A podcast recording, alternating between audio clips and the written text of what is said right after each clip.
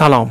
شما اپیزود 17 همه پادکست دغدغه ایران رو میشنوید. من محمد فاضلی هستم نویسنده کانال دغدغه ایران در تلگرام و صفحه با همین عنوان در اینستاگرام که با کمک همکاران پادکست دغدغه ایران رو هم منتشر می‌کنیم. ما در این پادکست کتاب ها یا متونی رو به شنونده معرفی می‌کنیم که از دل اونها میشه ایده ها و مباحثی درباره توسعه و بهبود مسائل جامعه ایران رو یاد گرفت یا به سوالاتمون درباره توسعه ایران بیشتر و بهتر فکر کرد. سوالاتی از جنس دغدغه ایران.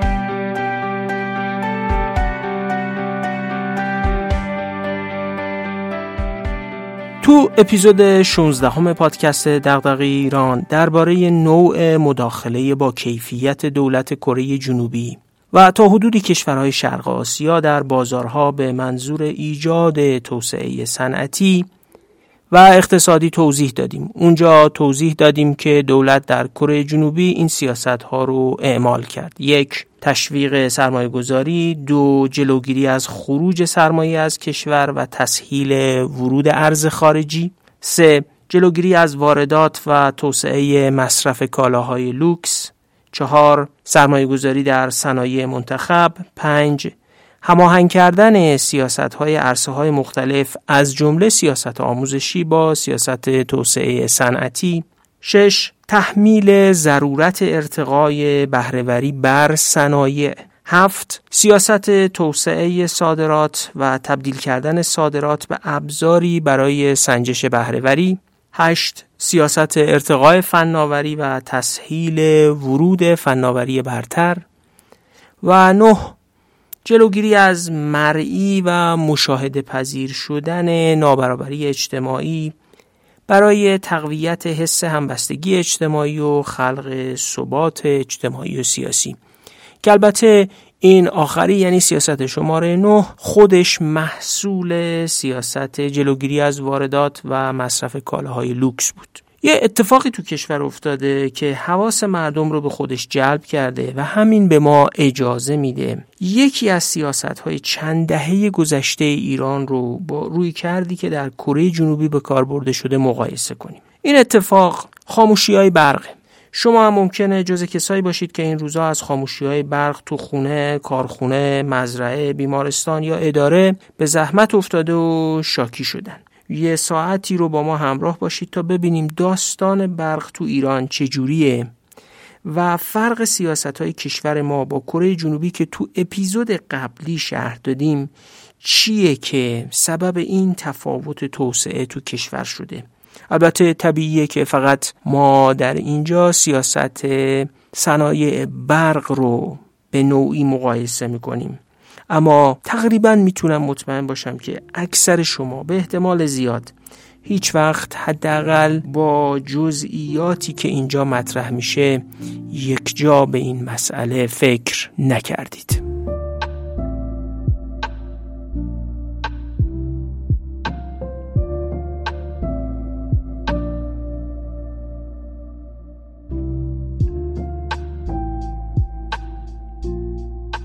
بگذارید از یه مجموعه اطلاعات ساده درباره صنعت برق ایران شروع کنیم که بدون اینها اصلا نمی‌تونیم وارد گفتگو درباره این صنعت بشیم. تولید برق در ایران بر اساس چند دسته نیروگاه به شرحی که میگم انجام میشه. ظرفیت کل تأسیسات تولید کننده برق که تو ایران نصب شده 85313 مگاواته که ما روندش می‌کنیم و یه جا میگیم 85 هزار مگاوات. از این 85 هزار مگاوات 12193 مگاوات ظرفیت نیروگاه های برقابیه. یعنی نیروگاه هایی که با آب صدا برق تولید می‌کنن. به عبارتی 14 و دو دهم درصد نیروگاه های کشور با آب صدا کار می‌کنن. این البته ظرفیت اسمی یا به قول برقیان نامیه. و در عمل ده هزار مگاوات برق از این نیروگاه ها تولید میشه. عمده ترین نیروگاه های مولد برق تو ایران نیروگاه های برق حرارتی هن. یعنی نیروگاه هایی که در شرایط در دسترس بودن گاز طبیعی به اندازه کافی با گاز کار می‌کنن. حالا یا گاز رو برای تولید بخار آب استفاده می‌کنن و توربین های مولد برق رو با بخار به حرکت در میارن. یا گاز تولیدی از سوختن گاز رو در توربین های گازی به صورت مستقیم برای به چرخش در آوردن توربین ها به کار می‌گیرن و بنابراین ما در اصل دو نوع توربین بخار و توربین گازی برای تولید برق داریم نیروگاه های سیکل ترکیبی در اصل از هر دو نوع توربین استفاده می کنن. ظرفیت نصب شده نیروگاه های حرارتی اهم از بخاری، گازی یا سیکل ترکیبی یا اونایی که به هر حال دیزل می سوزونن 71331 مگاواته. ظرفیت نصب شده برقابی هم 12193 مگاواته. ظرفیت برق تجدیدپذیر حالا چه بادی چه خورشیدی و برق اتمی کشور هم حدود 1789 مگاواته. بنابراین حدود 80 درصد برق کشور از نیروگاه های برق حرارتی تعمین میشه. اما اینا ظرفیت نصب شده است و همیشه قادر به تولید هم نیستن. هر نیروگاهی سالی چند ماه برای تعمیرات اساسی از مدار خارج میشه. و یکی از مهمترین کارهای مدیریت برق هم همین تنظیم دوره های تعمیرات که نیروگاه کافی برای ورود به مدار در دوران اوج مصرف وجود داشته باشه. گفتیم دوران اوج مصرف دورانیه که خیلی نقش مهمی داره و کلا زمان در صنعت برق نقش مهمی داره. زمانهای مصرف برق در سال و در روز به دو دوره کمباری و پرباری تقسیم میشن. برای مثال از حدود زمان گرم شدن هوا در عواست بهار زمان پرباری سال شروع میشه. این البته تو استانهای مختلف ایران فرق می‌کنه و مثلا تو خوزستان، بوشهر یا بقیه نقاط گرمسیر زمان شروع پرباری زودتره و تو نقاط سرد سیر خب طبیعتا دیرتر شروع میشه. اما میشه گفت به طور کلی تو اقلیم ایران از حدود عواست بهار یا اوایل خورداد ماهای گرم سال شروع میشه. گرم شدن هوا مصادف میشه با افزایش مصرف کولرا. کولرهای گازی که در سالهای اخیر هم تو کشور مرسوم شدن.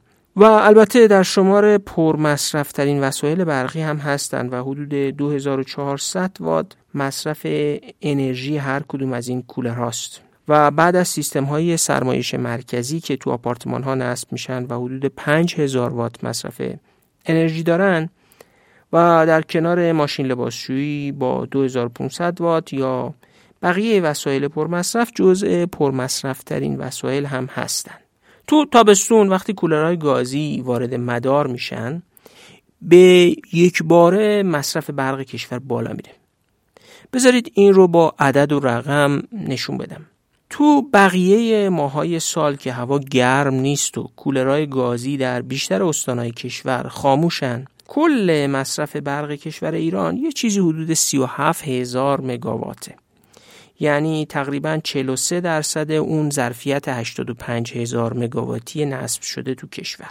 اما تو اوج تابستون حدود 24 هزار مگاوات فقط کولر گازی و سیستم های سرمایشی کولرهای آبی که هر کدومشون به طور متوسط تقریبا یک چهارم کولرهای گازی برق مصرف می‌کنن وارد مدار میشن. و کل مصرف برق کشور به حدود 60 هزار مگاوات می‌رسه. به عبارتی تو گرمای تابستون چهل درصد کل مصرف برق کشور برای سرمایش عمدتا از طریق کولرهای گازی استفاده میشه. پس اوج مصرف سال زمان تابستون و گرم شدن هواست که تو این موقع مصرف برق کشور حدودا الان به 60 هزار مگاوات می‌رسه. بقیه سال حدود 37 هزار مگاوات مصرف داریم.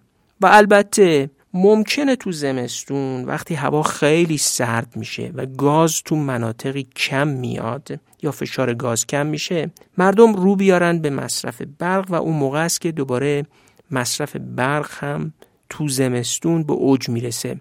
دیماه پارسال دقیقا شاهد همچین وضعیتی بودیم. در طول روز هم ما دو تا اوج مصرف داریم. یکی وقتی هوا گرمه طرف های زور وقتی که خونک های صبح تموم میشه و از ظهر سیستم های سرمایشی وارد مدار میشن یه اوج مصرف رخ میده. مثلا فرض کنید بین ساعت یک و دو تا 6 عصر. با خنک شدن هوا تو ساعت عصر بار سرمایشی کمتر میشه. اما دوباره با تاریک شدن هوا وسایل روشنایی وارد مدار میشن و اوج شب شکل می‌گیره که از حدود غروب آفتاب تا موقع خواب مردم و خارج شدن وسایل روشنایی از مدار طول می‌کشه. دو سه دهه قبل که وسایل سرمایشی مثل کولر گازی خیلی متداول نبود فقط یه اوج مصرف تو شبانه روز داشتیم تو کشور و اون هم موقع وارد شدن وسایل روشنایی به مدار بود. بنابراین شعار مدیریت مصرف بود هرگز نشه فراموش لامپ اضافی خاموش. اما الان اوج مصرف روز به لامپ اضافی ربط نداره و از کولرهای گازی ناشی میشه. بذارید یه یادی کنیم از اون ایام.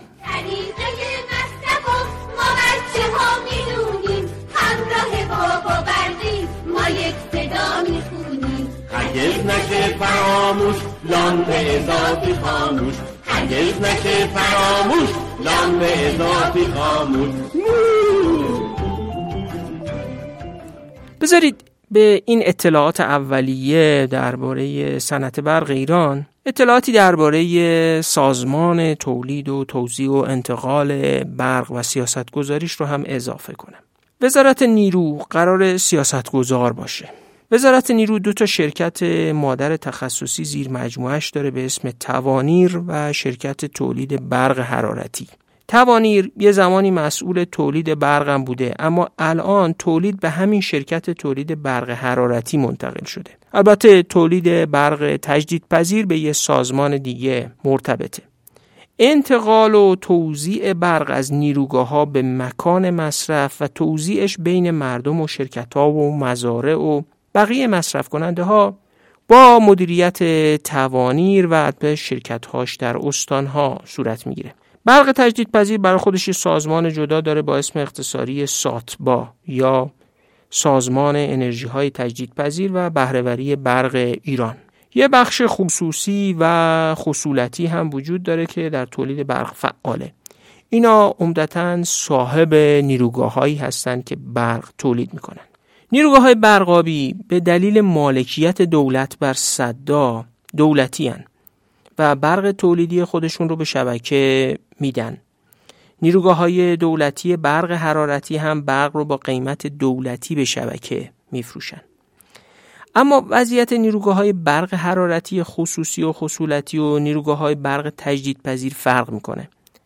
دولت به همه نیروگاه های حرارتی چه خصوصی و خصولتی باشن و چه دولتی گاز طبیعی رو به قیمت هر متر مکعب حدود 5 تومن تحویل میده. این گاز رو وزارت نفت به نیروگاه ها تحویل میده. و تصور می‌کنم این عدد 5 تومن هم بیشتر برای ذکر در دفاتر حسابداریه. الا قیمت گاز تحویلی به نیروگاه ها در عمل مجانیه. خوبه بدونیم قیمت صادرات هر متر مکعب گاز صادراتی ایران به ترکیه یا عراق با ارقام مختلفی بین 24 تا 30 سنت دلار ذکر شده. حتی اگه این رقم رو 24 سنت دلار هم حساب کنیم و هر دلار فقط 20 هزار تومن قیمت داشته باشه قیمت هر متر مکعب گاز صادراتی حدود 4800 تومن میشه هر ای متر مکعب گاز هم حدوداً 3 کیلووات ساعت برق تولید می‌کنه و این یعنی قیمت هر کیلووات ساعت. برق فقط بر اساس قیمت گاز یا همون سوختی که توی نیروگاه ها برای گردوندن توربینا استفاده میشه حدود 1600 تومن میشه. اما موضوع بحث ما فعلا این نیست. حمید چیچیان وزیر نیرو تو سالهای 1392 تا 1396 بعدها که از دوران وزارتش گذشته بود و کنار رفته بود یه مقاله ای تو سال 1397 نوشته به اسم کلید خاموشی بحران که در روزنامه دنیای اقتصاد 19 تیر سال 97 منتشر شده. آقای چیچیان اونجا میگه که هزینه تولید هر کیلووات ساعت برق بدون حساب کردن هزینه سوختش تو سال 95 می‌شده 110 تومن بذارید من قیمت های دقیق رو برای سال 99 هم خدمتتون بگم البته اینا قیمت های خرید برق از نیروگاه ها و بعد قیمت فروش به مصرف کننده هاست. قیمت خرید برق از نیروگاه های حرارتی تو سال 99 برای هر کیلووات ساعت 336 تومن بوده یعنی دولت توانیر یا وزارت نیرو حالا کلش رو فرض کنید دولت از نیروگاه حرارتی بخش خصوصی یا خصولتی یا هر چیزی هر کیلووات ساعت برق رو 336 تومن میخریده. خب حالا این برق 336 تومنی خریداری شده رو به بخش های مختلف مصرف کننده با این قیمت ها میفروشه. متوسط فروش برق قیمتش به بخش کشاورزی 27 تومنه. به بخش خانگی 81 تومنه. به بخش صنعتی 94 تومنه. به بخش عمومی 100 تومنه. و به بخش تجاری 290 تومنه. اگه این پنج عدد رو میانگین بگیریم میانگینش میشه 118 تومن. البته دقیق ترش اینه که ما اینا رو میانگین وزنی بگیریم. یعنی هر چقدر که حجم مصرف یه بخش بیشتر باشه خب باید سهمش در میانگین قیمت هم بالاتر باشه. اما به طور کلی متوسط اگر لحاظ کنیم قیمت تقریبی متوسط فروش برق به مصرف کننده 118 تومنه. دقت کنید. وزارت نیرو برق رو 336 تومن می‌خره و 118 تومن میفروشه. هر قد مصرف برق تو ایران بیشتر بشه به این ترتیب دولت بدهکارتر میشه چون روی هر کیلووات ساعت داره 218 تومن ضرر می‌کنه. این تازه یادمون باشه بدون حساب کردن پول سوخته. اگه قیمت ها بر اساس شرایط امروز رو و بر اساس سوخت حساب کنیم این 336 تومن برای اقتصاد ملی ایران نه برای نیروگاه یا برای وزارت نیرو. باید به علاوه اون قیمت 1600 تومنی بشه که برای هر کیلووات ساعت تولید برق سوخت مصرف میشه. یعنی هر کیلووات ساعت برق قیمت تمام شدهش برای اقتصاد ملی ایران میشه 1936 تومن. این عدد رو وقتی به متوسط قیمت 118 تومن بر هر کیلووات ساعت تقسیم کنیم حاصل میشه 16 و نیم. به عبارتی. همین منی که الان دارم این پادکست رو با برق ضبط می‌کنم و با برق مصرف شده برای اینترنت برای شما پادکست رو به اشتراک می‌ذارم. و شما که با گوشی شارژ شده با برق کیلووات ساعتی 81 تومن برای برق خانگی این پادکست رو میشنوید. در واقع از اقتصاد ملی ایران داریم بابت هر کیلووات ساعت 1818 تومن یارانه برای هر کیلووات ساعت برق دریافت می‌کنیم. این عدد 18 18 یا اون 1818 رو به یاد بسپاریم. ما از زیر زمین گاز رو بیرون میاریم.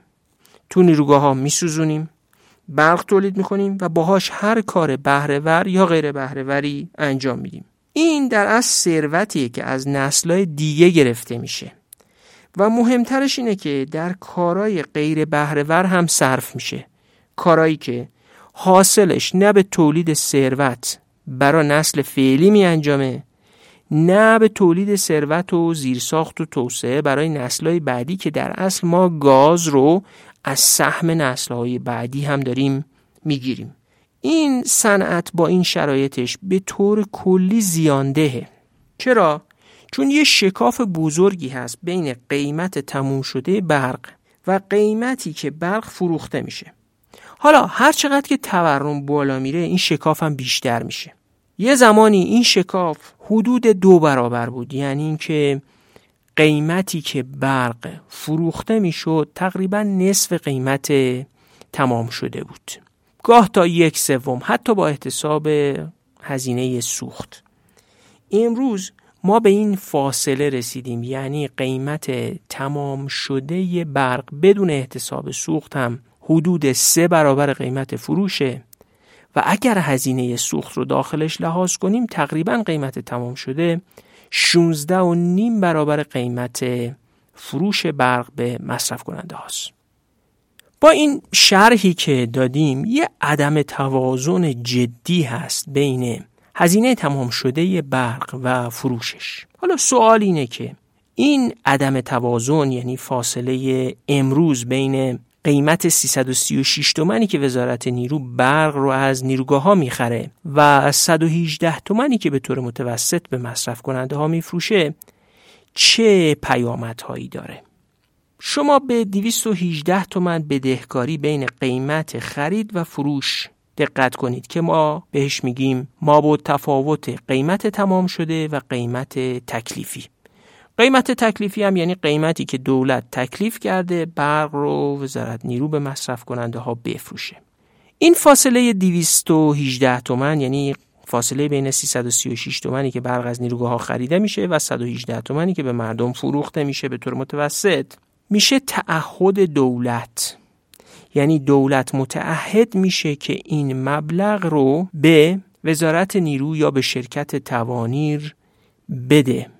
این شکاف دائم هم در چند دهه گذشته گفتم که بیشتر شده چون هزینه نیروگاه ها با تورم بالا میره اما قیمت های تکلیفی خیلی تغییری نمی کنن. مثلا به طور متوسط فرض کنید که پارسال کشور 40 درصد تورم داشته در حالی که افزایش قیمت برق 7 درصد بوده بنابراین این شکاف بین قیمت تکلیفی و قیمت در از هزینه تمام شده رو به افزایشه خب بنابراین اولین پیامد اینه که دولت یا به نمایندگیش وزارت نیرو یا توانیر هر سال دارن بدهکارتر میشن. دو دولت که همینجوری هم کسر بودجه عظیم ساختاری داره تو چند دهه گذشته هم داشته. حالا برای دادن این مابود تفاوت به وزارت نیرو یا توانیر بر کسر بودجهش افزوده میشه و در نتیجه تورم که یکی از اصلی ترین علتاش کسر بودجه ساختاری دولت باشه به همین وسیله تشدید میشه. یعنی در حالی که مصرف کننده پول برق کمتری داده اما در نهایت از طریق تورم شدیدتر فشار بهش وارد میشه ولی غیر مستقیم. یعنی در ظاهر پول برق رو تو قبض نمی‌پردازه اما از طریق تورم اون فشار بهش وارد میشه. سومین پیامد این وضعیت اینه که دولت ما تفاوت رو تا یه جای جبران می‌کنه. وقتی دولت خیلی کسر بودجه داره بدهکار یا وضع اقتصادیش نامناسبه به هر حال بدهکاریش به نیروگاه ها رو نمی‌پردازه یا خیلی دیر پرداخت می‌کنه.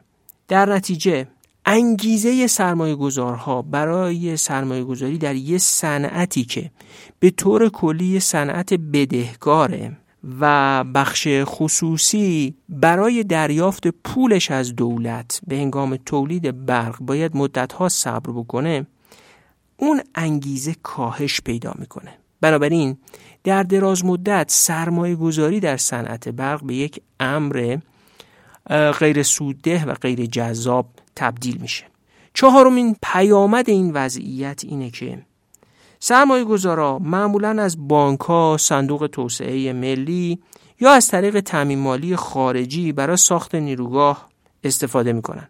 وقتی وزارت نیرو نمی‌تونه مطالبات تولید کننده ها و پیمانکارهای تعمیرات و نگهداری نیروگاه ها رو بده بازپرداخت وام تولید کننده های برق به بانک ها یا بازپرداخت وامی که از صندوق توسعه ملی گرفتن و بازگشت پول سرمایهگذار خارجی همه به خطر میافته و در نتیجه اعتماد بین دولت و بخش خصوصی هم از میان میره. مکانیسم های اقتصاد کلان هم به واسطه بازپرداخت نشدن بدهی های نیروگاه ها و بقیه دریافت کننده های اعتبارات تأمین مالی با مشکل مواجه میشه. اینجاست که بعد از چند سال این مسیر طی شده در روابط مالی بین دولت و نیروگاه ها در حوزه برق. سبب میشه که جذابیت سرمایه گذاری در صنعت برق برای سرمایه گذارا بسیار کم بشه و سرمایه گذاری در این حوزه کاهش پیدا کنه. حالا وضعیت اینجوری میشه. دولتی که پول نداره سرمایه گذاری کنه تو صنعت برق. و بخش خصوصی که علاقمند به سرمایه گذاری نیست چون مطالباتش وصول نمیشه. و حتی گاهی تولید کننده ها پول برای تعمیرات نیروگاه ها رو هم به موقع دریافت نمی‌کنن. وقتی تحریم و مشکلات سیاست خارجی هم اضافه بشه دیگه جذب سرمایه گذاری به بخش برق که در دنیا از بخش های سودده و خوب هست مشکل میشه. اما این فقط بخش کوچکی از اون پیامدهایی که به واسطه این عدم توازن در اقتصاد برق پدید میاد. بذارید پیش از ادامه بحث سخنان یکی از مدیران ارشد صنعت برق رو بشنویم. آقای مهندس متولی زاده مدیر عامل شرکت توانیر. من دو تا مثال می‌زنم بعد خیلی سریع باشه که بتونیم. بله. ما اگر کولرهای گازی اسقاطی توی کشور رو که هر کدوم معادل دو تا خودروی فرسوده سوخت مصرف می‌کنن برای برق مثلا با یک خود... کولر استاندارد تعویض کنیم 6000 مگاوات صرف جویی انجام میشه. همین اتفاق برای کولرهای آبی اگر بشه بیش از 4 یعنی فقط با کولرها 10000 میلیارد 10000 مگاوات صرف خب. همین تو بخاری های دودکشدار مردم اگه اصلاح بشه روزی 200 میلیون متر مکعب سوخت صرف میشه. توی این صوتی که از این مدیر ارشد صنعت برق ایران پخش شد میشنوید که مدیر عامل شرکت میگه اگه کولرهای گازی پنجره‌ای اگه دیده باشین مدل های قدیمی این کولرهای گازی فعلی که بهشون میگن اسپلیت مشهور بودن به کولرهای پنجره در شمال ایران و در جنوب میشه اونها رو دید. اگه این کولرهای گازی پنجره که الان در کشور نصبن و دارن کار می‌کنن و مصرف برق زیادتری نسبت به کولرهای اسپلیت دارن اصلاح بشن حدود 6000 مگاوات از مصرف برق ایران کم میشه. و اگه موتور کولرهای آبی اصلاح بشه حدود 4000 مگاوات از مصرف کم میشه. راه های دیگه هم برای کاهش مصرف هست که تو ایران اجرا نمیشن. چرا؟ اول بذارید اهمیت همین دوتا مقوله رو نشون بدم. کشور اگه بخواد ده هزار مگاوات برق تولید کنه باید حدود 14 هزار مگاوات نیروگاه بسازه. ساخت هر هزار مگاوات نیروگاه معادل 600 میلیون یورو سرمایه گذاری لازم داره. که البته یه بخشیش مستقیم ارزیه و یه بخشیش در اصل ریالیه. و به این ترتیب میشه گفت ساختن 14 هزار مگاوات نیروگاه یعنی معادل 8 و 4 میلیارد یورو سرمایه گذاری کردن. با پول معادل ارز یورو در ایران امروز این رقم میشه معادل 209 هزار میلیارد تومن سرمایه گذاری ما تو ایران تو سال 2019 میلادی 254724 میلیون کیلووات ساعت برق مصرف کردیم که به ازای هر ایرانی میشه حدود 3072 کیلووات ساعت.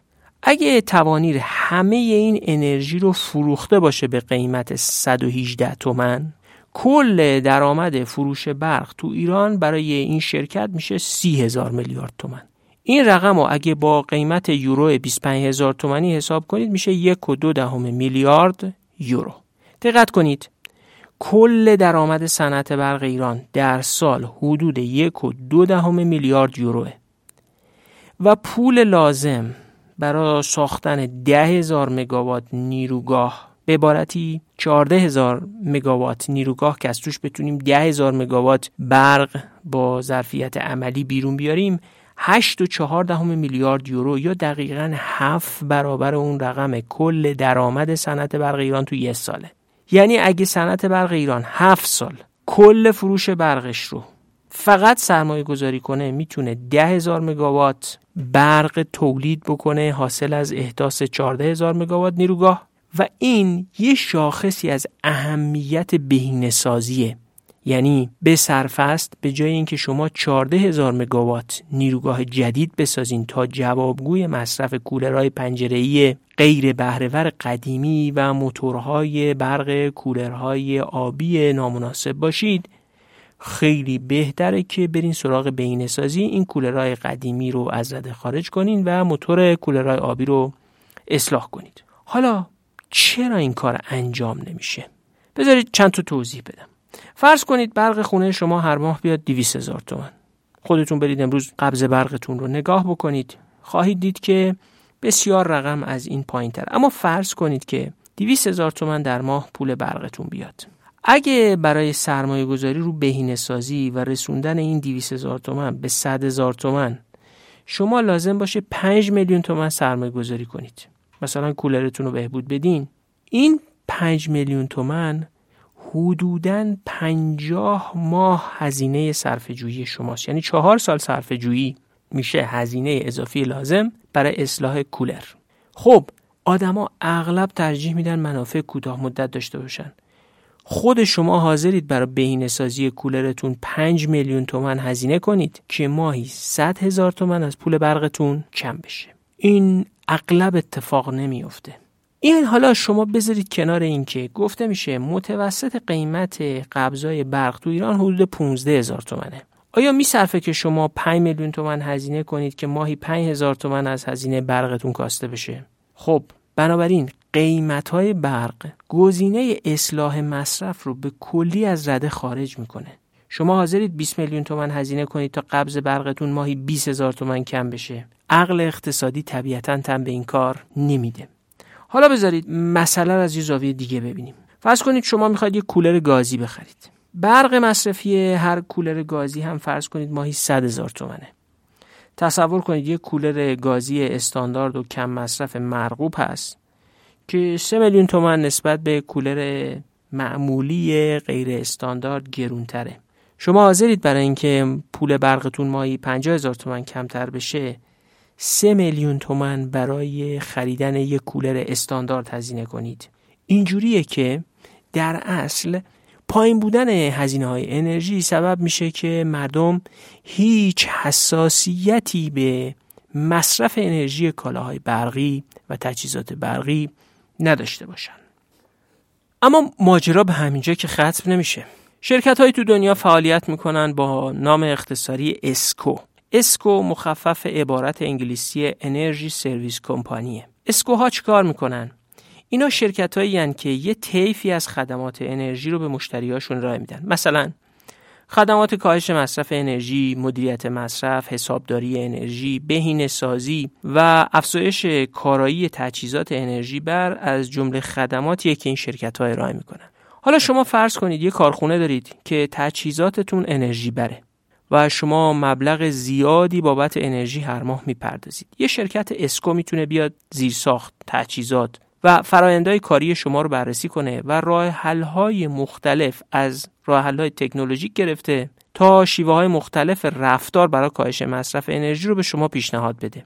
اسکوها حتی در بهینه‌سازی تجهیزات و زیرساخت هم سرمایه گذاری می‌کنن و بعد اصل مبلغ سرمایه گذاری و سودشون رو در طول زمان از محل پول صرف جویی شده در هزینه انرژی شما برمیدارن. مثلا شما از طریق همکاری با یه اسکو ماهی 10 میلیون تومن از هزینه انرژی خودتون تو کارخونه کم می‌کنید و طبق توافق با شرکت خدمات انرژی یا همون اسکو مبلغی از این میزان صرفه جویی شده. مثلا 5 میلیون تومن رو. به اون شرکت می‌دید و باز هم 5 میلیون تومن سود می‌کنید چون هزینهتون 5 میلیون تومن کاهش پیدا کرده. اون شرکت هم به تدریج از محل صرف جویی که در تجهیزات انرژی برای شما ایجاد کرده اصل و سود سرمایه گذاریش رو برمیداره. صنایع تولید انرژی مثل صنایع نفت و گاز یا برق از اساس سرمایه برن یعنی ایجادشون سرمایه زیادی لازم داره. مثلا ساخت یه پالایشگاه یا یک نیروگاه حتی تو مقیاس های کوچیک گاه مثلا یک میلیارد یورو دلار هزینه داره. اما این صنایع نیازشون به نیرو انسانی کمه. مثلا یه نیروگاه ممکنه با 200 نفر نیرو انسانی اداره بشه. پالایشگاه ها یا پتروشیمی ها هم همینجور سرمایه گذاری توشون خیلی سنگینه اما نیرو انسانی که توشون شاغل میشه نسبتا بسیار کمه. در مقابل این صنایع انرژی بر که خیلی کم اشتغال زان صنایعی که به خدمات انرژی مربوطن یعنی همونایی که اسکوها توش کار می‌کنن اشتغال زان حالا شما از خودتون نمی‌پرسید چرا شرکت های خدمات انرژی یا همون اسکوها تو ایران توسعه پیدا نمی‌کنن؟ و مثلا اون بهینه‌سازی کولرهای گازی و موتور کولرهای آبی که مدیر عامل توانیر میگه با سرمایه گذاری خصوصی تو اسکوها رونق نمی‌گیره. واقعیتش اینه چون قیمت های برق اونقدر پایینه که برای شرکت ها، خانوارها، مغازه ها و کشاورزا اصلا نمی صرفه مبالغی رو صرف بهینه سازی مصرف انرژی کنن و به این ترتیب جامعه هم از اشتغالزایی ناشی از این شرکت های خدمات انرژی استفاده کنه. بدتر اینه که فقط اشتغالزایی این بخش نیست که از دست میره. سرمایه گذاری تو تولید فناوری های بهینه سازی مصرف یا سرمایه گذاری تو تولید کولرهای اصلاح شده. یا سرمایه گذاری تو تولید موتور کولرهای آبی باید انگیزه اقتصادی و بازار داشته باشه. اما قیمت های فعلی برق هرگز اجازه چنین چیزی رو نمیده. سرمایه گذاری تو بین سازی مصرف انرژی اصلا از نظر اقتصادی به صرفه نیست. درست به همین دلیله که هیچکس انگیزه نداره در چارچوب همکاری فناورانه با کشورهای خارجی برای تولید تجهیزات بینسازی یا جایگزینی کولرهای گازی یا تعویز موتور کولرهای آبی سرمایه گذاری کنه. قیمت گذاری مداخله گرانه دولت یه صنعت بزرگ یعنی بهینه‌سازی رو که می‌تونه جذب کننده نیروی کار متخصص فارغ التحصیل دانشگاه ها و حجم زیادی نیروی انسانی ماهر باشه از دسترس مردم ایران خارج کرده چون بهینه سازی اساساً با این قیمت های برق به صرفه نیست. پیامد دردناک این وضعیت اینه که ما سالیانه هزاران نفر از بهترین استعدادهای نیرو انسانی کشور راهی دانشکده مهندسی برق می‌کنیم. اینا در اصل برای صنعت برقی آموزش داده میشن که با این وضعیت عدم توازن تو اقتصادش اصلا توانایی توسعه فعالیت هاش رو برای جذب سرمایه گذاری و برای جذب این میزان نیرو انسانی نداره. شرکت های ایرانی توانایی زیادی دارن و حتی می‌تونن در نقاط مختلف دنیا طرح پروژه برقی هم بگیرن کمان که در گذشته هم گرفتن و حتی برای کشورهای دیگه نیروگاه هم ساختن. اما از درون کشور به واسطه همین اقتصاد نامتوازن برق تضعیف میشن. نتیجه نهایی اینه که ما هر سال هزاران استعداد رو میفرستیم تو این رشته ها که تحصیل کنن. اما اقتصاد صنعتی که متناظر با این رشته هاست چنان نادرست طراحی شده که دائما این صنعت در حال تضعیف شدنه.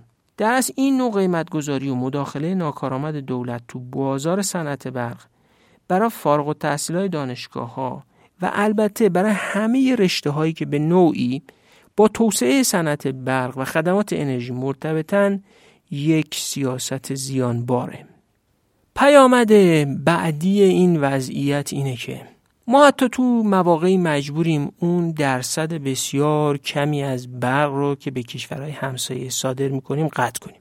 چون داخل کشور خودمون بهش احتیاج پیدا کنیم من قبلا هم تو یک پستی در تلگرام نوشته بودم که بازار ناموس اقتصاده. هیچ بنگاه یا کشوری دوست نداره بازارش رو از دست بده. اما یه فروشنده غیرقابل اعتماد که ممکنه در اوج لحظات نیاز مشتری. از دادن خدمات و کالا خودداری کنه بازارش هم به خطر میفته مشتری های مهم برق ایران ممکنه تصمیم بگیرن برق مورد نیازشون از کشورهای دیگه تأمین کنن.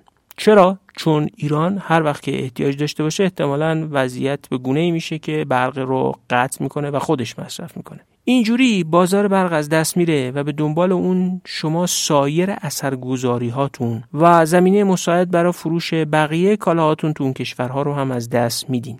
اینکه صنعت برق مجبور میشه برق صادراتی رو برای تأمین نیاز داخل قطع کنه محصول حداقل دو چیزه.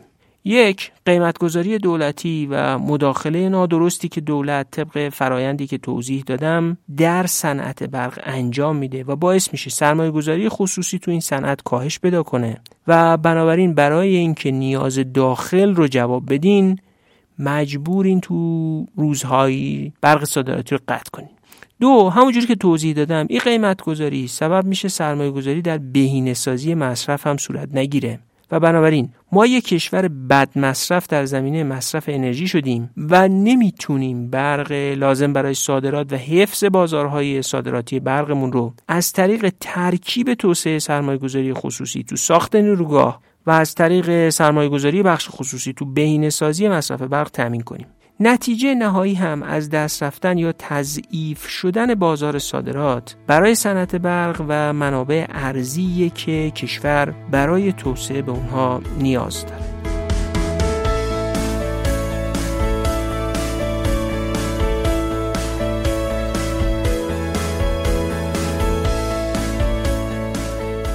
حالا بذارید یه نکته رو در قالب یه مثال تقریبا واقعی خدمتتون بگم تا این وضعیت کاملا ملموس بشه. فرض کنید که دو تا شرکت دو بورس حضور دارن. یه شرکت نیروگاه تولید برقه و مثلا برق رو با یه توربین پیشرفته کلاس F که از توربین های روز دنیاست و فناوری خوبی داره تولید می‌کنه. شما ده میلیون تومن سهام این شرکت رو می‌خرید. چون فکر می‌کنید فناوریش خوبه مدیریتش هم نوآور بوده با جهان رابطه خوبی داشته و با سرمایه گذاری توی فناوری بهتر و حتی تولید آلودگی محیط زیستی کمتر ارزش این رو داره که سهام این شرکت رو بخرید. منم ده میلیون تومن پولم رو میرم سهام یه شرکت تولید فولاد می‌خرم. که با تکنولوژی سی سال پیش داره فولاد تولید می‌کنه و برق یارانهی تولیدی همون نیروگاه دارای توربین کلاس F رو استفاده می‌کنه. شرکت فولادی که من سهامش رو خریدم کالاش رو به بازارهای جهانی صادر می‌کنه و درآمد دلاری داره.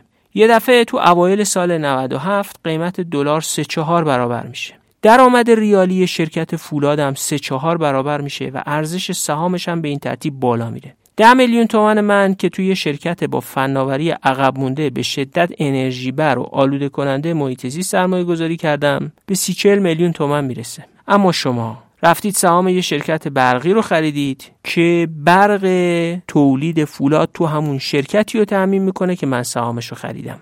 وقتی دلار سه هزار تومن بود هر کیلووات ساعت برق مثلا 200 تومن می‌شد 6 7 سنت دلار. چون هر سنت سی تومن بود.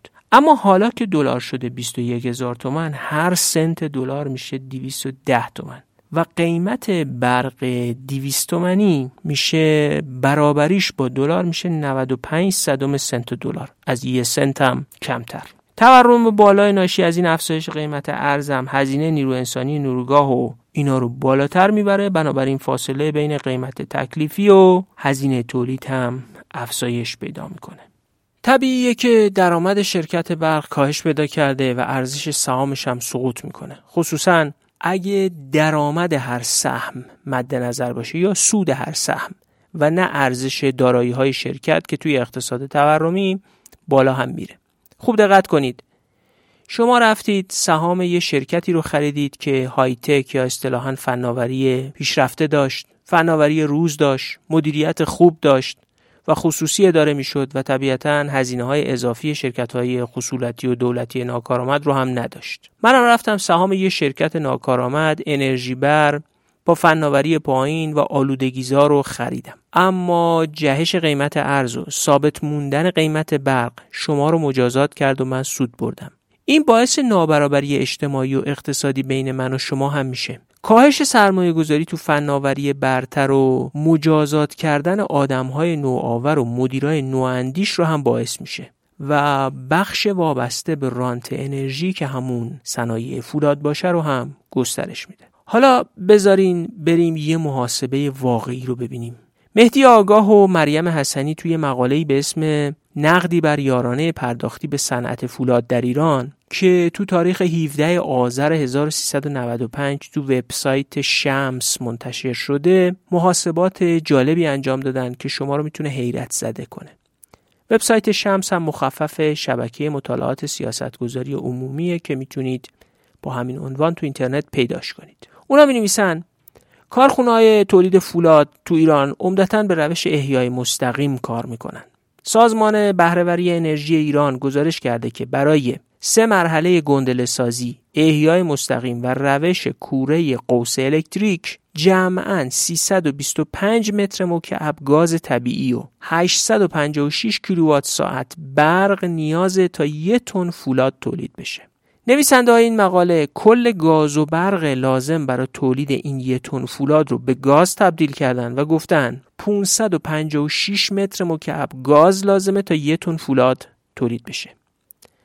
بد نیست بدونید که هر یه متر مکعب گاز حدود 3 کیلووات ساعت برق تولید می‌کنه. یعنی این 556 متر مکعب گاز معادل 1668 کیلووات ساعت برق هم هست. اون موقع که این مقاله نوشته می شده قیمت هر متر مکعب گاز صادراتی ایران به عراق 25 سنت دلار بوده. و بنابراین ارزش دلاری گاز مصرفی برای تولید هر تن فولاد می شده 139 دلار. همون موقع قیمت فروش گاز به صنعت فولاد فقط 132 تومن بوده که با دلار 3500 تومانی سال 1395 می شده 3 و 8 دهم سنت دلار برای هر متر مکعب. یا 21 دلار برای هر تن تولید فولاد.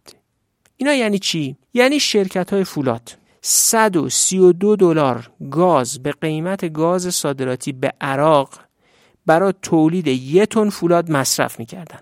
اما به شرکت گاز فقط 21 دلار بابت این تولید پول پرداخت می‌کردن. یعنی در اصل. دولت برای تولید هر تن فولاد به شرکت های تولید فولاد 118 دلار یارانه میده. قیمت شمش فولاد ایران تو اون سال تو بازار جهانی 289 دلار تو هر تن بوده. از این رقم در ظاهر فقط شرکت فولاد 21 دلار پول انرژی گاز داده. اما اقتصاد ملی ایران که 132 دلار پول گاز برای تولید هر تن فولاد داده در اصل. 41 درصد انرژی صادراتی فولاد ایران ارزش گازه نه ارزش فولاد. این همون چیزیه که صنعت برقی ها میگن که صنایع انرژی بر مثل فولاد و بقیه صنایع فلزی در اصل برق صادر می‌کنن نه کالای دیگه. ایران تو سال 2014 به اندازه 14 و 6 دهم میلیون تن فولاد به روش احیای مستقیم تولید کرده بود. که با محاسبات مهدی آگاه و مریم حسنی روی هر تونش 118 دلار به تولید کننده یارانه داده شده. به عبارتی جمعا به تولید کننده های فولاد تو اون سال یک میلیارد و 722 میلیون و 800 هزار دلار یارانه گاز و برق داده شده. با قیمت های دلار امروز این میزان یارانه معادل 36 هزار میلیارد تومن میشه. کارخونه فولادی که سود قبل از کسر مالیاتش رو تو سال 92 3500 میلیارد تومن اعلام کرده بود اگه می‌خواست یارانه گاز نگیره و با قیمت واقعی گاز صادراتی فولاد تولید کنه نه تنها نباید سود اعلام می‌کرد بلکه باید 223 میلیون و 650 میلیون و 200 هزار دلار زیان اعلام می‌کرد. 223 میلیون دلار زیان. اون سود ناشی از یارانه های گاز بین سهامدارای این شرکت تقسیم شده ولی شرکت های برق سهامشون حتما وضعیت مساعدی نداشته این یه مورد واقعی با محاسبات که می‌تونید برای تفصیل و مشاهده حتی فرمول های محاسباتش به خود مقاله مراجعه کنید. یارانه انرژی نه فقط فناوری برتر رو سرکوب کرده جلوی توسعه صنعت بهینه‌سازی رو گرفته جلوی توسعه اشتغال فارغ التحصیل رو گرفته. آلودگی محیط زیست رو گسترش داده و بازارهای صادراتی و دسترسی ما به ارز صادرات برق رو تضعیف کرده. بلکه به نابرابری اجتماعی هم دامن می‌زنه. تورم که بیشتر میشه و قیمت ارز که بالاتر میره سود سهامدارای این شرکت های با فناوری پایین و به شدت انرژی بر و صادر کننده انرژی بیشتر میشه. و صنایع نوآور و های تک که برق کمتری هم مصرف می‌کنن یا اصلا خودشون تولید کننده برقن جریمه میشن. واقعا فکر می‌کنید این وضعیت برای توسعه ملی و اقتصاد ملی ایران عادلانه است؟ بر اساس مثال قبلی که دیدیم هر متر مکعب گاز 3 کیلووات ساعت برق تولید می‌کنه و اگه قیمت گاز صادراتی ایران به عراق یا کشورهای دیگه 25 سنت دلار باشه علل قاعده قیمت هر کیلووات ساعت برق صادراتی ایران به عراق یا هر کشور دیگه هم متوسط باید حدود 7 سنت دلار باشه. یعنی هر کیلووات ساعت با احتساب هر دلار 21 هزار تومن میشه 1470 تومن یعنی شما اگه بخواید با برق ایران در کشور عراق بیت کوین یا همون رمز ارز رو هم تولید کنید باید برای هر کیلووات ساعتش 1470 تومن بپردازید. تولید بیت کوین یا رمز ارزها برق زیادی می‌خواد. گفته میشه تولید هر بیت کوین معادل متوسط برق مصرفی سی هزار خانوار در یک روزه. شما اگه همون بیت کوین رو که در عراق باید برای مصرف هر کیلووات ساعت برقش 1470 تومن بپردازید تو ایران تولید کنید بابت هر کیلووات ساعت متوسط 110 تومن می‌پردازید به عبارتی تولید بیت کوین تو ایران 13 و نیم برابر ارزونتر از تولید بیت کوین تو عراق.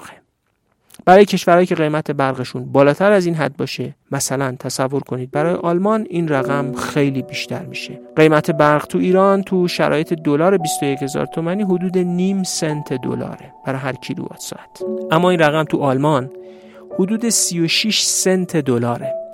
یعنی تولید بیت کوین تو آلمان حدودا 72 برابر گرونتر از ایرانه.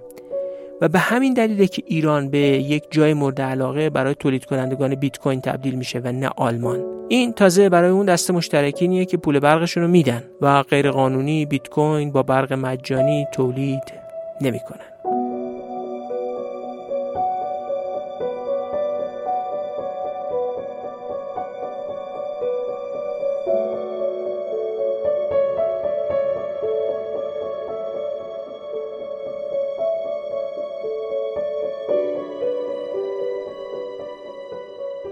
خب حالا وقتش رسیده که این وضعیت صنعت برق ایران رو با اون دست سیاست هایی که دولت کره جنوبی برای توسعه اقتصادی کشورش به کار برده بود و ما تو اپیزود 16 هم بهش پرداختیم مقایسه کنیم. و درباره کیفیت و اثر مداخله متفاوت دولت نتیجه گیری کنیم. حالا بیاید دونه دونه سیاست های کره رو که اول اپیزود بهشون اشاره کردم با وضعیت حاکم بر صنعت برق ایران مقایسه کنیم ببینیم نتیجه چی میشه. یک سیاست تشویق سرمایه گذاری نوع مداخله دولت ایران و قیمت گذاری تکلیفی برق سبب شده که سرمایه گذاری خصوصی تو این صنعت به کل غیر سوده باشه. کسی می‌تونه تو این صنعت وارد بشه که امید داشته باشه دولت برق رو ازش به صورت تضمینی خرید کنه؟ و با توجه به چشمانداز کسر بودجه ساختاری دولت و تورمی که بر اثر کسر بودجه پدید میاد و 50 سال تورم دو رقمی همیشه همیشه انتظار داشت که دولت بیش از گذشته در پرداخت مبالغ خرید تضمینی ناتوانتر میشه و بنابراین حتی اطمینان به اون خرید تضمینی هم تضعیف میشه. و این بیاطمینانی به آینده سرمایه گذاری خودش ضد تشویق به توسعه سرمایه گذاری در صنعت برق که یه صنعت زیرساختی برای تولید تقریبا هر کالا و خدماتی هست که شما بتونید تصور کنید. دو سیاست جلوگیری از خروج سرمایه. دولت تو کره جنوبی به شدت خروج سرمایه از کشور رو کنترل می‌کرد. اما هر کالایی که تو ایران تولید میشه و با برق تولید میشه که یک نمونهش رو تو صنعت فولاد براتون با عدد و رقم نشون دادم و این کالا از کشور به خارج از ایران صادر بشه دو جور رانت توش هست. اول رانت به تولید کننده اون کالا و دوم رانت به مصرف کننده خارجی کالا که در اصل با برق ارزون ایران تونسته اون کالا رو به دست بیاره. در اصل بخش زیادی از رقابت پذیری برخی از کالاهای ایرانی تو جهان محصول همین رانت پرداخت شده بابت برق و البته به طور کلی انرژی. حالا هر یه دلاری که از ایران کالا صادر میشه و ارز حاصل از صادراتش به ایران بر نمیگرده نوعی فرار سرمایه است. با هر کسی که از محل تبدیل برق یارانه‌ای به کالا و صادرات در داخل ثروتی کسب می‌کنه بعد این ثروت رو در قالب خرید ملک تو ترکیه و کانادا از کشور خارج می‌کنه در اصل داره رانت ناشی از برق یارانه‌ای رو هم به شکلی از کشور خارج می‌کنه. سه سیاست جلوگیری از واردات و توسعه مصرف کالاهای لوکس که در کره جنوبی استفاده می‌شد. دولت تو کره جنوبی برای اینکه جلوی رفتن سرمایه ها به سمت کالاهای مصرفی لوکس رو بگیره و در عوض سرمایه به بخش تولید منتقل بشه جلوی کالاهای لوکس چه وارداتش و چه مصرفش رو به نوعی می گرفت. سیاست برق یارانه ای و مداخله دولت در بازار برق ایران استفاده از وسایل پرمصرف برقی رو کاملا به صرفه کرده تلویزیون یخچال بزرگ، کولرهای گازی، ماشین های لباسشویی هرچه بزرگتر، ظرفشویی ها و همه و همه کالای پرمصرفی هستند که در خانوارهای ایرانی به طور گسترده استفاده میشن. معنیش این نیست که نباید اینها استفاده بشن ولی نوع مصرف و هزینه‌ای که بابتش پرداخته میشه در یک اقتصادی مثل کره جنوبی و ایران متفاوته جالب بدونید که تو اوج مصرف برق تابستان تو ایران که حدود 60 هزار مگاوات سهم مصرف کولرهای گازی همونجوری که اول اپیزود گفتم حدود 24 هزار مگاواته یعنی 40 درصد مصرف برق تابستون کشور صرف کولرهای گازی و البته کولرهای آبی میشه برخی از استانهای گرمسیر و مرتوب مثل خوزستان، بوشهر، هرمزگان، بخشایی از سیستان و بلوچستان، مازندران و گیلان به لحاظ اقلیمی در دنیای مدرن ناگزیرن که از کولرهای گازی مصرف کنند. اما مصرف این کولرها تو بقیه ایران به شدت افزایش پیدا کرده و این تا اندازه زیادی نتیجه سیاست های برق یارانه ای با وضعیت فعلی عدم توازن در اقتصاد صنعت برق ایرانه. گفته میشه سالیانه حدود یک میلیون کولر گازی به بار سرمایشی کشور اضافه میشه.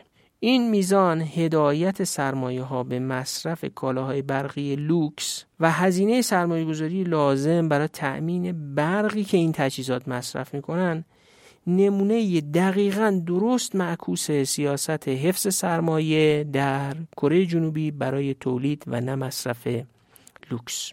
سیاست چهارم دولت کره جنوبی بود تشویق سرمایه گذاری در صنایع منتخب نوزاد و خوشاینده سرمایه گذاری تو صنایع نوزاد و منتخب که آینده درخشانی داشتن. یکی از سیاست های کره جنوبی بود. توسعه سرمایه گذاری تو صنایع الکترونیک یکی از همین اقدامات کره بود که نتیجهش رو هم امروز شما در قالب شرکت های مثل سامسونگ می‌بینید. اما سیاست انرژی ارزان تو ایران صنایع رو برده به سمت سرمایه گذاری در صنایع قدیمی با فناوری پایین انرژی بر و فاقد آینده درخشان در اقتصاد جهانی. برخی صنایع تو ایران صرفا از اون جهت سود دهن که هزینه یارانه انرژی تو تولید اونها اصلا لحاظ نمیشه. این وضعیت نتیجه جز عقب ماندگی فناورانه نداره. حالا مشکلاتی مثل تحریم و دشواری های همکاری فناورانه با جهان رو هم بهش اضافه کنید. پنجمین سیاستی که دولت کره جنوبی استفاده می‌کرد هماهنگ کردن سیاست های مختلف بود.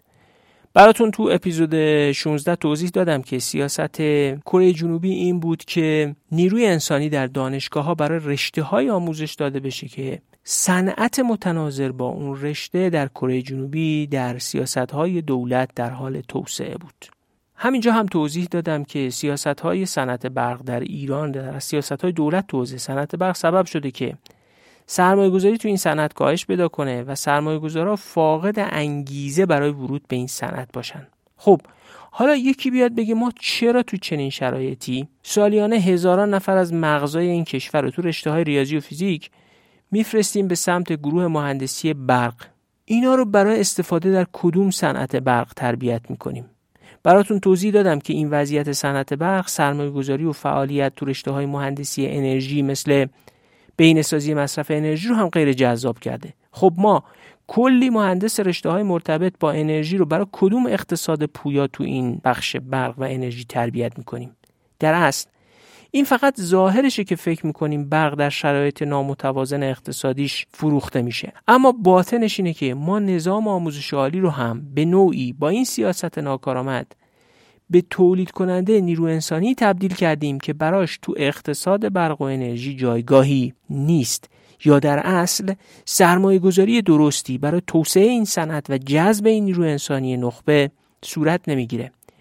این کار دقیقا خلاف راهبرد کره جنوبیه که وقتی تصمیم گرفت در صنایع الکترونیک برای دراز مدت سرمایه گذاری کنه و شما امروز بعد از چند دهه نتیجهش رو با پیشتازی برندهایی مثل سامسونگ می‌بینید اون وقت بودجه هاش رو به سمت دانشکده های مهندسی برق برای تربیت مهندسی الکترونیک هم هدایت کرد. سیاست ششمی که دولت کره به کار می گرفت تحمیل ضرورت ارتقای بهرهوری بر صنایع بود. تو اپیزود 16 هم توضیح دادم که دولت کره جنوبی در مقابل حمایت تعرفه‌ای که از شرکت ها می کرد و مثلا واردات رو محدود می کرد تا بازار شرکت ها از بین نره یا وام می‌داد بهشون یا حمایت های اطلاعاتی و بازاریابانه از شرکت های کره کرد. ارتقای بهرهوری رو هم ازشون می‌خواست و بهشون تحمیل می‌کرد. شرکتی رانتای دولتی کره رو دریافت می‌کرد که قدرت صادراتی داشته باشه. بازارهای صادرات رو فتح کنه. مداخلات هم به صورت یارانه تو قیمت ها نبود. و دولت کره عمدتا مداخله قیمتی نمی‌کرد بلکه مثلا تعداد شرکت های رقیب رو محدود می‌کرد تا بازار بین شرکت ها خورد نشه و اثر اقتصاد مقیاس از بین نره. این وضعیت رو با ایران مقایسه کنید که رانت انرژی هیچ انگیزه برای ارتقای بهرهوری باقی نمی‌گذاره. شرکت ها هر قدر هم با فناوری پایین غیر رقابتی و ناکارآمد تولید کنن رانت انرژی اونقدر زیاده که این ناکارآمدی و عدم بهرهوری رو جبران می‌کنه. تلاشی هم برای بالا بردن سطح بهرهوری صورت نمی‌گیره. از همین زاویه است که شما می‌بینید متقاضی برای احداث صنایع فولاد تو ایران خیلی زیاده و تلاش برای بالا بردن سطح تولید فولاد در ایران به 55 میلیون تن کاملا جدی صورت می‌گیره. یعنی به یه نوعی گروهی تلاش می‌کنن که همین حدود 16 میلیون تن تولید فولاد رو هم سه چهار برابر بکنن و در اصل یارانه ای که در قالب انرژی به این بخش داده میشه و یک نوع رانت نامولد هست افزایش پیدا کنه. سیاست هفتم دولت کره جنوبی توسعه صادرات و کسب ارز خارجی بود.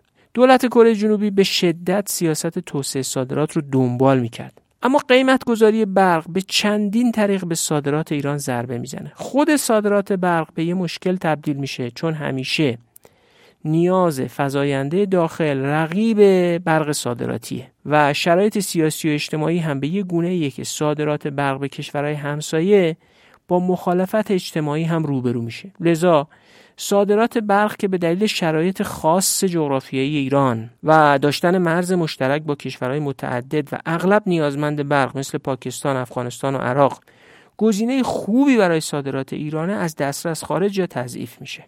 عدم سرمایه گذاری رو ارتقای بهرهوری انرژی و عدم ارتقای فناوری صادرات پذیری کالاهای ایرانی رو هم کاهش داده.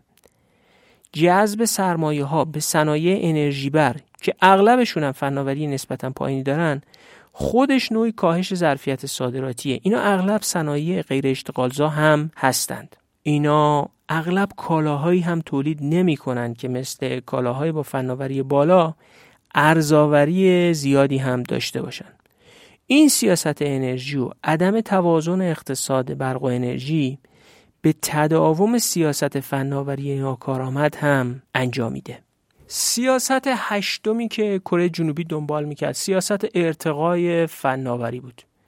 ما سعی کردیم توی یه مثال مقایسه بین نیروگاه دارای توربین کلاس F یعنی یه فناوری روز و برتر و کارخانه تولید کننده فولاد با فناوری قدیمی رو نشون بدیم که این سیاست قیمت گذاری انرژی در اصل ضد فناوری مدرن و توسعه مبتنی بر فناوری عمل کرد. فناوری مدرن گرونه و برای دستیابی به این فناوری باید هزینه کرد. این هزینه در قالب همکاری فناورانه، واردات فناوری، تحقیق و توسعه برای دستیابی به این فناوری یا بومیسازی این فناوری صورت می‌گیره. اقتصاد نامتوازن برق تقریبا همه این کارا رو غیر اقتصادی و به نوعی ناممکن کرده. این سیاست اقتصادی در اصل به فناوری عقب مانده صنایع انرژی بر جایزه میده و فناوری مدرن و برتر رو جریمه می‌کنه. جالب نیست؟ نهمین سیاستی که تلویحا کره جنوبی دنبال می‌کرد جلوگیری از مرئی شدن نابرابری بود. این سیاست نامتوازن کننده اقتصاد برق تو ایران به نوعی خودش تولید نابرابری اجتماعی هم می‌کنه. اون افرادی که برق تولید کنن اونایی که در فناوری تولید برق سرمایه گذاری کنن اونا که مدیریت مصرف رو توسعه بدن و سعی کنن مصرف برق عاقلانه تر بشه و طبقات پایین که مصرف کننده کوچکتر برق هستن بسیار کمتر از اونایی که برق رو تو مقیاس بزرگ مثل صنایع انرژی بر مصرف می‌کنن یا بسیار بیشتر از اونایی که سهامدارای شرکت های بزرگ مصرف کننده انرژی هستن نفت می‌برن. این اقتصادیه که توش هر کی بیشتر و بیمهاباتر برق و انرژی مصرف کنه رانت بیشتری هم نصیبش میشه. این خودش البته مولد نابرابریه و تحفه این که برخی از با استعدادترین آدمای این کشور وارد این صنعت برق میشن و توی اقتصادی کار می‌کنن که به دلیل نوع مداخله بیکیفیت دولت تو بازار صنعت برق ناکارآمده و هیچ چشمانداز روشنی هم ایجاد نمی‌کنه. این خودش مولد نابرابری اقتصادی و نارضایتی اجتماعیه این رو هم در نظر بگیریم که یه موضوعی مثل خاموشی های برق امسال هم نارضایتی اجتماعی تولید می‌کنه که خود این خاموشی ها محصول همون فرایندهایی هستند که تا اینجا توضیح دادم.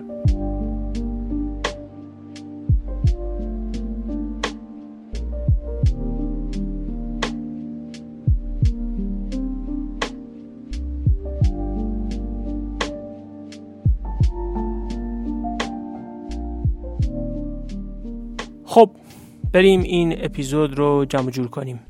ما تصور می‌کنیم سیاست 40 50 سال گذشته که مال این دولت و اون دولت هم نبوده و با مداخله بیکیفیت و بدون هدف توسعه‌ای در صنعت برق و بازار برق صورت گرفته این صنعت دارای تکنولوژی نسبتا پیشرفته قابل توسعه دارای مزیت نسبی برای ایران صنعتی که می‌تونه تولید کننده و صادر کننده برق به کشورهای منطقه باشه. صنعتی که میشه روش دیپلماسی اقتصادی رو تقویت کرد و بهترین نیروهای تربیت شده در دانشگاه ها رو جذب کنه و با توسعه برق تجدیدپذیر از ظرفیت طبیعی آفتاب و باد تو کشور بهترین بهره رو ببره و به محیط زیست هم کمک کنه به وضعیت بدی افتاده. سیاستی که در ظاهر به نفع کوتاه مدت مصرف کننده است و گاهی زیر لوای شعارهای عدالت محور نظیر کمک به طبقات پایین هم پنهان میشه در اصل نوعی سیاست تولید رانت برای برخی صاحبان صنایع انرژی بره. جذب کننده کالاهای لوکس شرکت های خارجیه.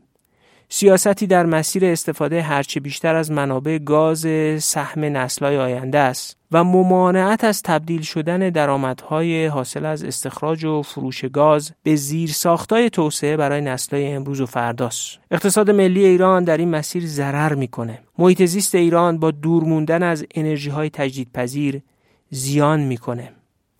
بیکارای کشور که می‌تونن در صنایع توسعه انرژی های تجدیدپذیر مشغول بشن با این سیاست اقتصادی برق زیان می‌کنن. و همه این خسارت ها زیر پوشش رانتی که به برخی گروه ها و طبقات داده میشه پنهان میشن. بذارید اینجا به یه سوال خیلی مهم پاسخ بدم. خیلی ها می‌پرسن که چرا سرمایه گذاری در تولید انرژی تجدیدپذیر صورت نمی‌گیره؟ اول اپیزود براتون توضیح دادم که دولت برق رو در سال 1399 به قیمت هر کیلووات ساعت 336 تومن از نیروگاه ها می خریده و به قیمت حدود 118 تومن متوسط به مصرف کننده ها می فروخته. این شکاف تو انرژی تجدیدپذیر خیلی بیشتره. تو سال 99 قیمت خرید هر کیلووات ساعت برق تجدیدپذیر 823 تومن بوده و دولت این 823 تومن رو باید به 118 تومن بفروشه بنابراین شما هم خودتون رو بذارین جای دولت به این اقلانیت می‌رسین که اگه برق حرارتی بخرین به صرفه تر است تا برق تجدید پذیر. و شما اگه خودتون بخش خصوصی هم باشید به سختی راضی میشین. بیاین در صنعتی سرمایه گذاری بکنین که فاصله بین هزینه تمام شدهش تا هزینه یا قیمت فروش کالاش خیلی زیاد و حدوداً شیشونیم برابر باشه.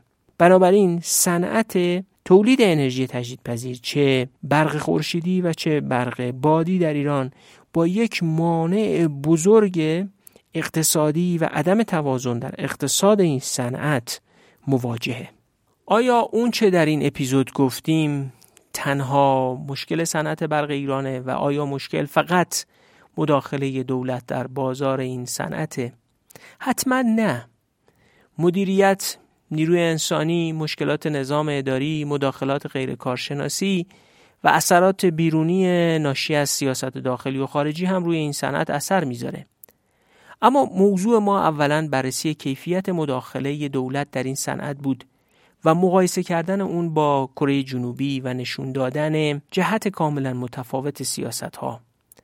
و دوم نشون دادن اینکه حتی با اصلاح اون شرایط جانبی هم اگه این اصلاحات در اقتصاد برق ایران و کلیت این صنعت صورت نگیره مشکلات لاینحل هر روز شدیدتر میشن.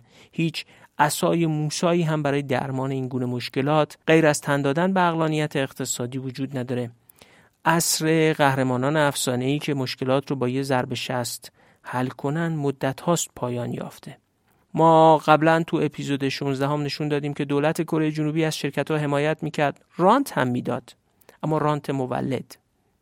بنابراین نقد سیاست کشور در زمینه اقتصاد برق به معنی دست برداشتن از حمایت شرکت ها نیست بلکه حمایت با شروط خاص با سیاست منسجم و نداشتن اثرات مخربی که در این اپیزود دربارش حرف زدیم.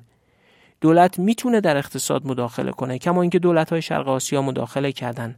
اما با اهداف توسعه مشخص و شبیه به شکلی از مداخله که در کره جنوبی انگلستان زمان انقلاب صنعتی یا حتی امروز آلمان زمان صنعتی شدن یا آمریکای پایان قرن 19 هم در اقتصاد مداخله شده. منظور منطقشه. یعنی به شکلی کارآمد نه به شکل بسیار ناکارآمدی که در این اپیزود فقط یک گوشه شد تو یک عرصه به اسم صنعت برق مرور کردیم. برگردیم به استدلالای فصل اول پادکست دغدغه ایران. تقریبا تو تمام فصل اول بر ظرفیت دولت به عنوان یک عنصر حیاتی در پیشبرد توسعه تاکید کردیم. تو اپیزود 16 هم, هم نمونه ای از ظرفیت دولت تو کره جنوبی برای سیاست گذاری، اجرای اون سیاست ها، ارزشیابی اون سیاست ها و راهبری توسعه رو نشون دادیم.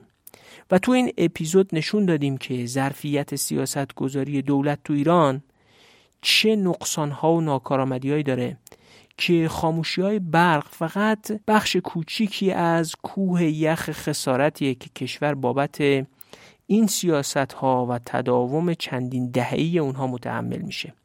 فکر می‌کنم یه گام دیگه برداشتیم که به شکل عملیاتی و واضحتری بگیم که چرا معتقدیم. ظرفیت دولت در ایران برای سیاست گذاری پیشبرد سیاست درست و ارزشیابی سیاست ها پایینه و چرا مداخلات دولت در اقتصاد ایران بسیار کم کیفیت و مولد های ناکارآمد و ناسازگار با توسعه است. اما یه نکته خیلی مهم. آیا میشه ضربتی و صرفا با یه قیمت گذاری جدید یا با صرفا آزاد کردن قیمت برق مشکلات رو حل کرد؟ ما چنین اعتقادی نداریم. جامعه ای که همه زیر ساختاش و زندگی مردمش به این مدل از قیمت گذاری برق و رانت حاصل از اون عادت کرده با یه سیاست آزاد کردن قیمت اصلاح نمیشه. اگه یه بنا یا معمار با یه متر غیر استاندارد و نادقیق خونه ای رو ساخته باشه که حالا پر از نقص و ایراده نمیشه با اصلاح مترش اون خونه رو درست کرد. متر بنا رو باید اصلاح کرد تا دیگه خونه های جدید با اون ابزار ناقص نسازه. اما اصلاح اون خونه سیاست های دیگه ای میطلبه. کار دیگه ای باید بشه. اما یادتون باشه با همون متر غیر استاندارد ناقص نمی‌تونید نسبت به اصلاح همون خونه اقدام کنید. ما تصور می‌کنیم ابتدا باید در سطح عمومی و با گستردگی بسیار زیاد و برای مدت زمان قابل توجهی. این چندین دهه سیاست قیمتگذاری نادرست برق و مداخله بیکیفیت دولت در این بازار رو بشناسیم و با مردم دربارش گفتگو کنیم و در عرصه اجتماعی درباره شناخت اونچه که این سیاست به سر کشور آورده با مردم حرف بزنیم. باید درباره مسیرهای اصلاحات با مردم حرف زد. برای اصلاحات در سیاست برق باید ائتلاف سازی بشه و برنامه ای توأم با آگاهی عمومی درباره ضرورت و شیوه های اصلاح طراحی بشه. این سیاست جدید باید توانمند ساز مردم باشه. صنایع بیکارا فارغ التحصیلا شرکت های نوآور همه رو لحاظ کنه. و واقعا تضعیف کننده رانت برهای نامولد و غیر بهرهور باشه. این همون چیزیه که بهش میگیم گفتگوی اجتماعی فراگیر مؤثر درباره مسائل سیاستی مهم جامعه و اقتصاد ایران. ما برای ورود به چنین مباحثی به سرمایه اجتماعی عظیمی احتیاج داریم و از طریق این گفتگو باید سرمایه اجتماعی عظیمتری رو هم خلق کنیم. اصلاح ضربتی بدون گفتگوی اجتماعی و بدون خلق سرمایه اجتماعی اون هم صرفا از مسیرهای قیمتی ممکنه راه به خشونت ببره.